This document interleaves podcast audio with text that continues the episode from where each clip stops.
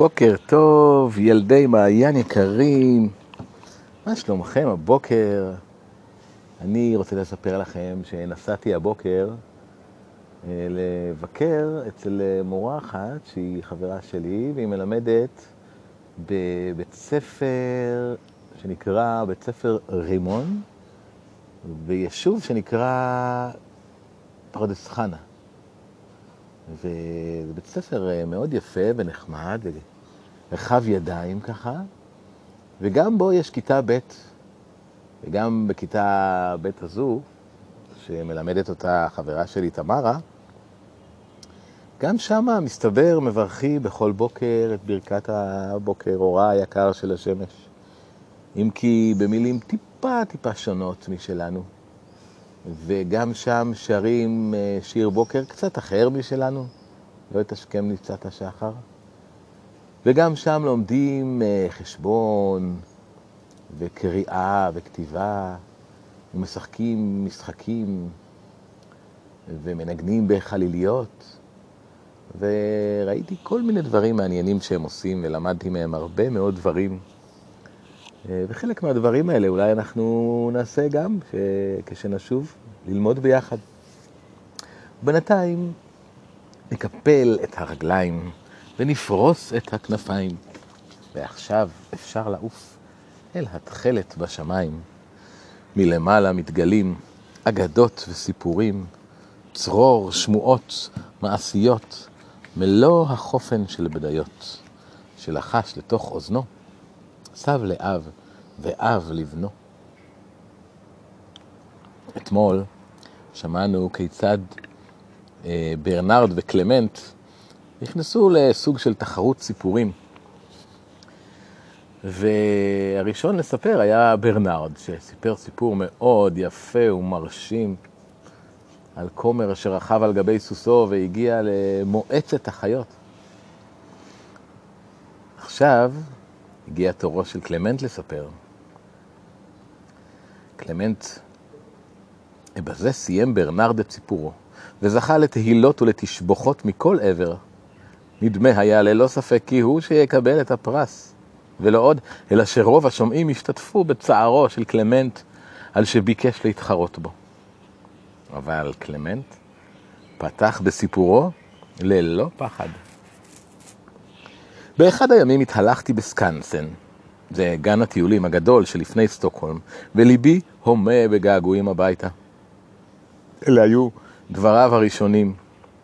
אחר כך סיפר על הגמד הקטן ששחרר שם מן השבי כדי שלא יהיה בכלוב ולא יוצג, יוצג לראווה לפני הבריות כחיית בר.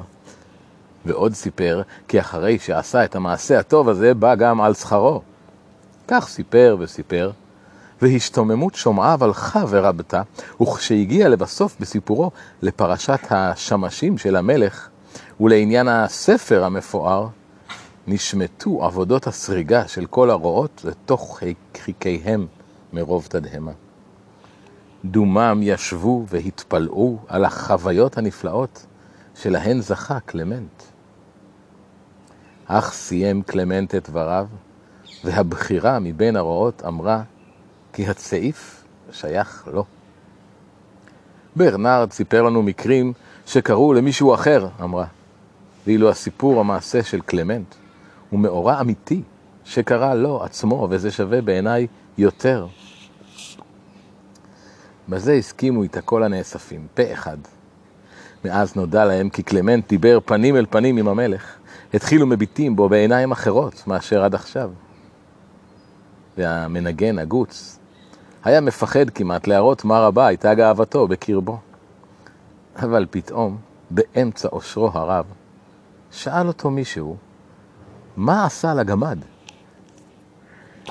את הספל הכחול לא יכולתי לצערי להגיש לו במו ידיי, אמר קלמנט, אבל ביקשתי מהלפלנדי הזקן לעשות את הדבר במקומי.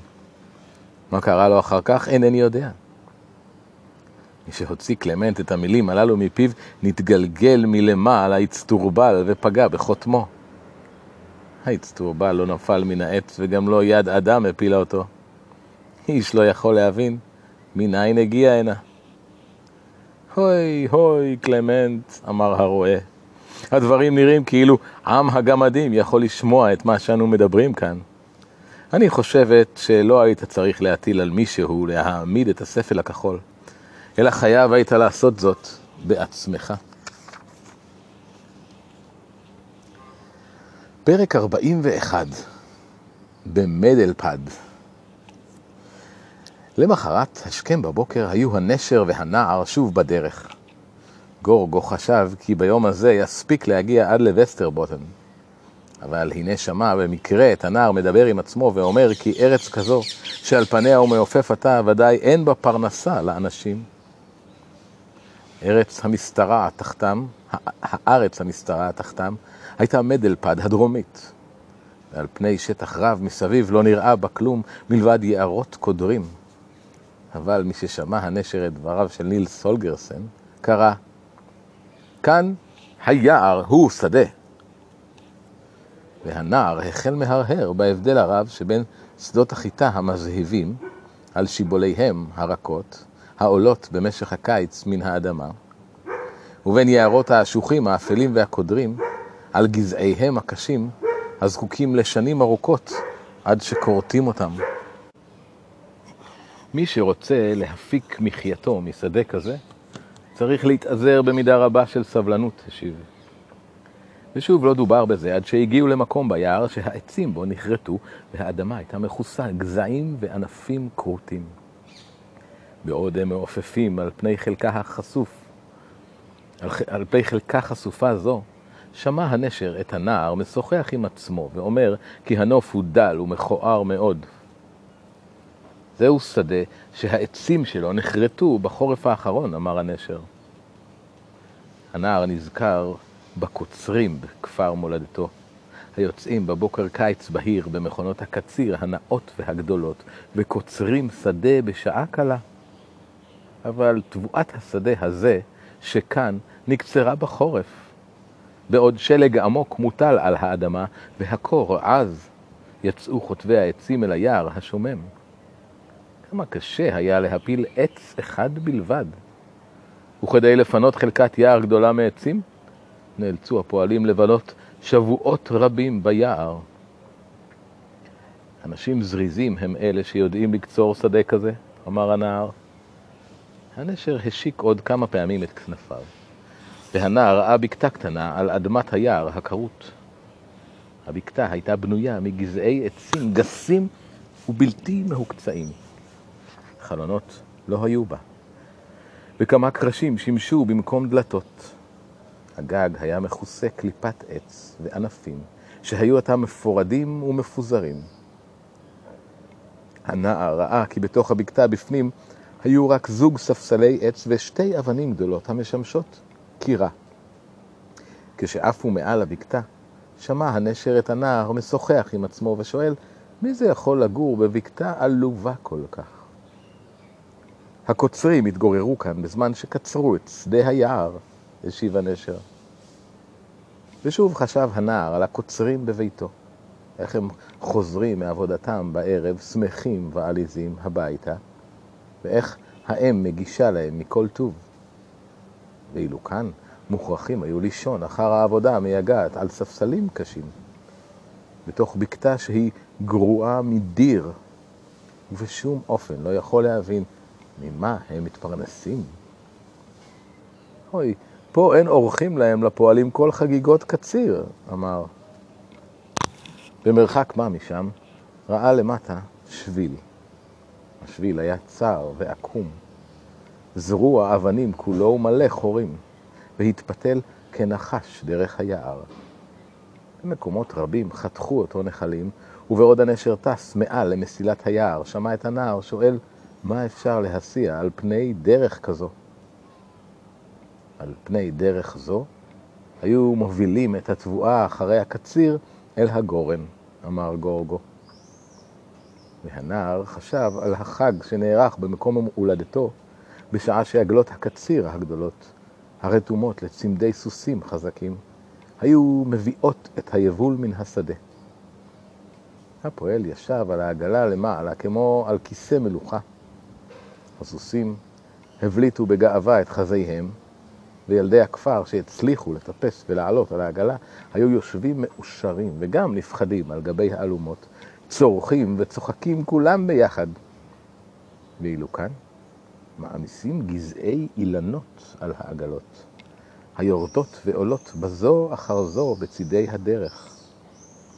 הסוסים יגעים ומעונים, והעגלון מגיע מפעם לפעם לידי ייאוש ממש. כאן לא תשמענה שיחות עליזות רבות בדרך, אמר הנער. הנשר חתר הלאה באוויר בתפיחות כנפיים חזקות, עד שהגיעו במהרה אל נהר אחד.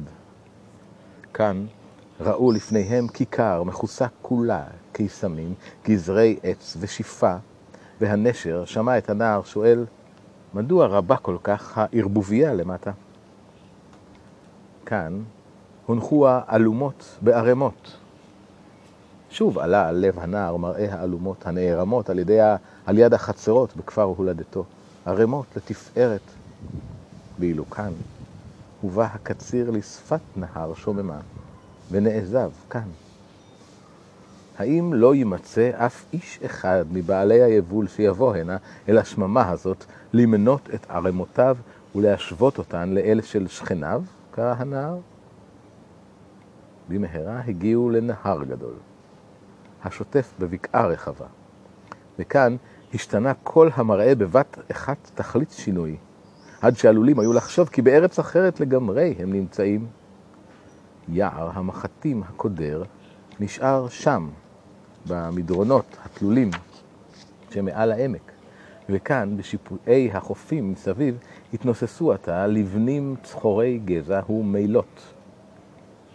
העמק היה רחב כל כך, שבמקומות רבים ניתן לנהר להתרחב, עד שהיה לאגם, ועל חופיו עמדו אחוזות גדולות בצפיפות.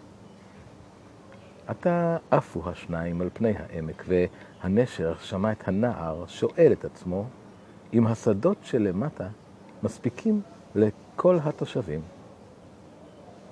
פה גרים הקוצרים שקצרו את שדה היער, אמר הנשר. הנער חשב על הבתים הנמוכים ועל החצרות הבנויים בצפיפות אשר בשונן. האיכרים מתגוררים כאן בוודאי בבתי אדונים, ונראה כי העבודה ביער משתלמת יפה, אמר. היה בדעתו של הנשר לעבור על פני נהר ליונגן לרוחבו. אך לאחר שעשה כברת דרך מעל הנהר, שמע את הנער שואל את עצמו, מי ממשיך לדאוג לעצים הללו לאחר שנערמו לערמות? שמע הדברים האלה הפך גורגו את פניו ואף לצד מזרח. הנהר ממשיך לדאוג להם, הוא נושא אותם אל המנסרה, אמר. הנער חשב על הזהירות שבה נוהגים בביתו באלומות התבואה, לבל תלך חלילה אף אחת מהן לאיבוד. וכאן צפות קבוצות גדולות של קורות על פני הנהר, בלי שאיש ידאג להן. בטוח היה כי אף מחציתן לא תגיע למקום המיועד להן. אמנם כמה מהן צפו באמצע הנהר והכל הלך למישרים, אבל אחרות נישאו כלפי החופים או נדחקו אל לשונות יבשה, ואחר כך נשארו תקועות במי החוף השקטים של המפרצים. באגמים הצטברו הקורות במספר רב כל כך, שלעיתים היו מכסות את פני כל המים. כאן נשארו מוטלות ונראו כמבקשות לנוח, לנצח. הן הצטברו גם על יד הגשרים ונערמו לערמות גבוהות ומתנודדות. הייתי רוצה לדעת כמה זמן יעבור עד שיגיע היבול הזה אל התחנה, שאל הנער. אבל גורגו רק הוסיף לעוף לאיתו הלאה, לאורך הליונגן. פעם לפעם היה דואה בכנפיים פרוסות, כדי שהנער יוכל לראות כיצד נעשית עבודת הקציר. לאחר שעה קלה הגיעו למקום שבו היו רפסודאים עסוקים במלאכתם. והנער, הנשר שמע את הנער שואל, מי הם האנשים האלה המתרוצצים כאן על החוף? האנשים האלה דואגים לתבואה שבדרך, אמר גורגו. הנער חשב על השקט ועל המנוחה שבהם היו האנשים ממקום הולדתו מסיעים את האלומות אל התחנה. פה התרוצצו אנשים שמוטות חתירה ארוכים בידיהם וסייעו בעמל רב לקורות לעשות את דרכן. האנשים בוססו בבוץ ונרטבו בשעת מעשה מכף רגל ועד ראש. קופצים היו מאבן לאבן לתוך הזרם ופוסעים על פני הקורות המתנועעות במנוחה גמורה. ודומה שהם הולכים על פני הקרקע המוצקה. לכן, גברים אמיצי לב ובעלי מרץ. למראה כל אלה פה, צפה ועולה לפני, לפניי דמות הנפחים במחוז המכרות, הרגילים לטפל באש כאילו לא הייתה בה כל סכנה, אמר הנער. הרפסודאים האלה כאן משתעשעים במים כאילו היו הם אדוניהם. כאילו שיעבדו אותם במידה כזו שאין המים מעיזים עוד להמרות את פיהם. לאט לאט הגיעו אל שפך הנהר, ועתה השתרע במפרץ הים הבוטני לפניהם. אבל גורגו לא אף ישר קדימה, כי אם צפונה לאורך החוף. הוא לא הרחיק לעוף, והנה נראתה מתחתם מנסרה. כן, יישוב קטן ממש, ובעוד הנשר מרחף כאן מלמעלה, שמע את הנער אומר לעצמו, כי זהו יישוב גדול ונהדר. לפניך המנסרה הגדולה המכונה סברטוויק, קרא הנשר. הנער חשב על תחנות הרוח בארץ מולדתו, המוקפות בדרך כלל עצים ירוקים ושלווים, אשר מניעים לאיתן את כנפיהן. התחנות האלה כאן, שבהן נטחנו עצי היער, היו קרובות לחוף הים. על המים שלפניהן צפו המון קורות, ומקצתן נמשו בשרשרות ברזל, זו אחר זו. תחילה הובאו אל גשר משופע, ומעליו, לתוך בניין דומה לאסם. את הנעשה בבניין בפנים לא יכול הנער לראות, רק כל קשקוש וטרטור הגיע לאוזניו. ומעברו השני של הבניין התגלגלו קרוניות קטנות, טעונות קרשים לבנים. הקרוניות נסעו על פני פסי ברזל מבהיקים אל כיכר המחסן. מקום שם נערמו הקרשים לערימות גדולות והיו לרחובות שלמים, כמו בתיה של עיר ממש. במקום אחד הוקמו מצבורים חדשים של קרשים. במקום שפורקו המצבורים הקודמים והוטענו על אוניות גדולות המחכות למסען. המקום כולו היה מלא פועלים, שבתיהם נמצאו מאחורי כיכר המחסן. למראה העבודה הנעשית כאן, נדמה כי סופו של כל היער במדלפד להיחרט, אמר הנער. הנשר הניע קצת את כנפיו, ומיד ראה הנער מנסרה אחרת, תחנת עצים, כיכר מחסן, נמל ומעונות פועלים, שכולם דומים בכל לקודמים.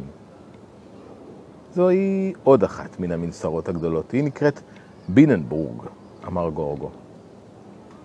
כן, אני רואה שהיער נותן יבול רב יותר משחשבתי, אמר ניל סולגרסן, אבל האם יש עוד מנסרות כאלה?